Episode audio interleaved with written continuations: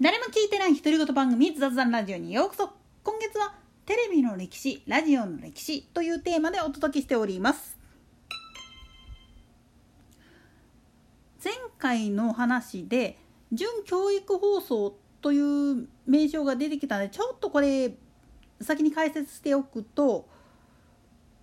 もともと総務省まあ当時は郵政省だったんだけれどこれがいわゆる放送電波を使う免許をまあ言ってみれば交付する際に各テレビ局に対して振り分けがされたんですよね。いわゆる総合テレビと教育テレビっていう形の振り分け今でもまあ NHK の総合と E テレっていう振り分けがあるんだけれどもこれと同じことを民放にもやってるわけなんですよね。で準教育放送っていう風な形で免許取っているテレビ局っていうのはプログラムの3分の11日か1週間かちょっと度忘れしてるんだけれどもとにかく放送時間の3分の1は教育関係の番組を流しなさいよっていう決まり事があってこれに伴ってまあ言ってみると学習塾であったりだとか大学の講師が出てきてなんか喋るっていう番組があったりしたわけなんですよ。今でも独立ゆうちゃんの奈良テレビなんかは時間がちょっとでも空いたりすると算数パズルの時間ですとかって言って放送を流してるかと思うんだけどそれはもう言ってみればその当時の名残なんです。で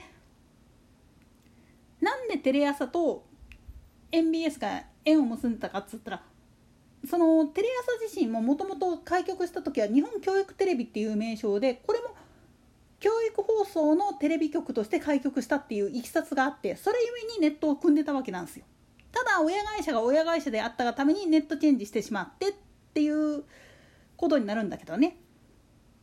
なんでやねん。まあそこら辺は昨日の話のところあるいはおはさの前日談とかのところら辺でだいぶ解説したんでここでは省かせていただきます。でおいらぐらいの年頃もうちょい若い人だと30前半ぐらいの人らだとあのー、関西エリアに住んでたら今まで NHK 小学校4年生ぐらいまでは NHK の番組が授業で流れるっていうことがあったのに5年生になった途端に社会科の授業で NHK の番組が流れるということをせんとなぜか MBS の番組「私たちの近畿」っていう番組があったんだけれどもこれを授業中に見せられたっていう経験がある人が結構いると思うんだよね。これも実はその免許の都合で教育番組をやりなさいよっていう指示に従ったっていうのともう一つは近畿2府4県の教育委員会が NHK けしからんって言ってやっちゃったことなんですよね。なんでやねん正確に言うと NHK の社会科の番組っていうのはそれこそ低学年のやつはどうでもいいんだけど高学年になってしまうといろいろまずい話が出てくるんですよ。実は NHK の社会科の番組っていうのは基本的に静岡県の焼津市とかあの旧来の清水市今の静岡市清水区を舞台にしたものっていうのが一般的だったんですよ。でそれをまあ言ってみれば長年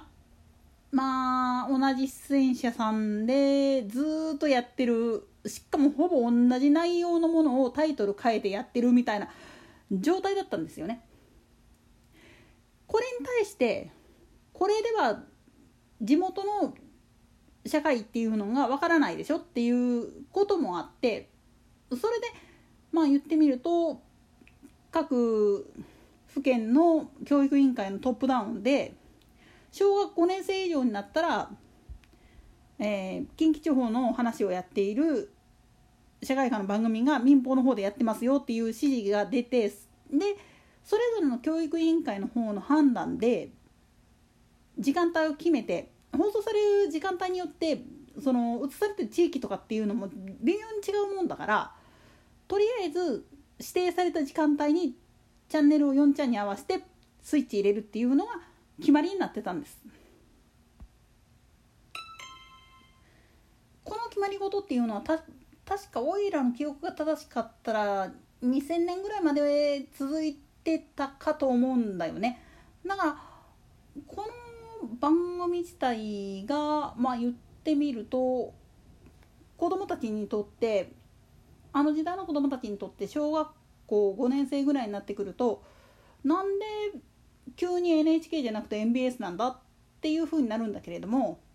後々でよくよく冷静に考えてみたらあそういうからくりなんだっていうことを知ることになるんですよね。今でこそ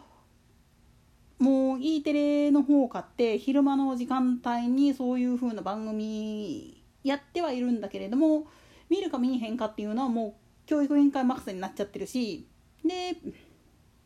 インターネットの方でそういう専門の動画っていうのもあったりするもんだから役割としては終わってるしで総務省になってから放送免許の改定があって今までその準教育放送ですよっていうふうに免許を受けてた放送局も親会社もっと言ってしまうと東京キー局の流す番組をメインにやっていいですよっていう風な格好になってしまったがためにもう意味がなくなっちゃって昨今ではそういう番組を作らなくなったんですよね。ただね昔その MBS がそういう番組を作っていた頃っていうのは実はこっそりテレ朝の番組流してたことあるんですよね。なんでやねネットチェンジして以降もそれを流していた理由っていうのはテレ朝の前身が日本教育テレビっていう名称だったっていうことに気づいてもらうとちょっと分かってもらえるかと思うんです。つまり MBS がなんでまあ準教育放送としてのテレビ免許を取得してたかの裏にあったのは日本教育テレビの方のネットとして